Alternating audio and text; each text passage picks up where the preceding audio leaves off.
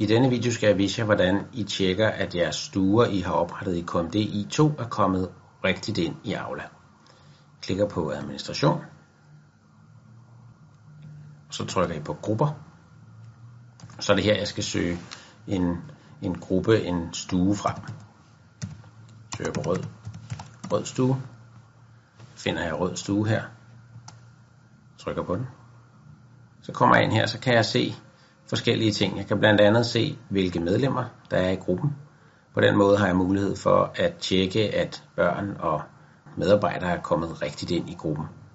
Hernede der har jeg valget at tilføje nogle grupperedaktører. Som udgangspunkt så er de medarbejdere, som I har tilføjet inden i KMD I2 til stuen, de er også automatisk grupperedaktører, så der behøver jeg ikke skrive noget. Når I skal tjekke, om der er kommet de korrekte børn medarbejdere og forældre ind i stuen, som I har oprettet over i Konde I2, så er det lidt nemmere at se øh, børnene, hvis man trykker på den her lille pil. Så får man ligesom foldet hele listen af børn ud. Så kan man nemmere se, hvem man har fået tilføjet, og hvem man eventuelt skulle mangle. Det samme kan man gøre med medarbejdere og forældre. Hernede der skal jeg give rettigheder til de forskellige brugertyper, hvad de må inde i gruppen. Jeg starter med at fjerne alle, så tilføjer jeg rettighederne til medarbejderne. Og så skal jeg beslutte her, om også jeg synes, at forældrene de skal have muligheden for at sende beskeder til hele stuen på én gang. Det vælger jeg, at det skal de ikke.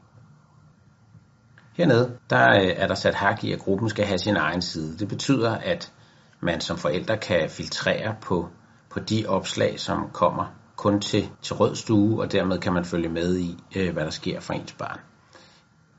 Hernede der har jeg muligheden for at tilføje moduler. Der øh, er sat hak i alle tre moduler, som det er nu, øh, og jeg vælger, at den her gruppe skal have overblik, galleri, men de skal ikke have en kalender. Og så trykker jeg på gem.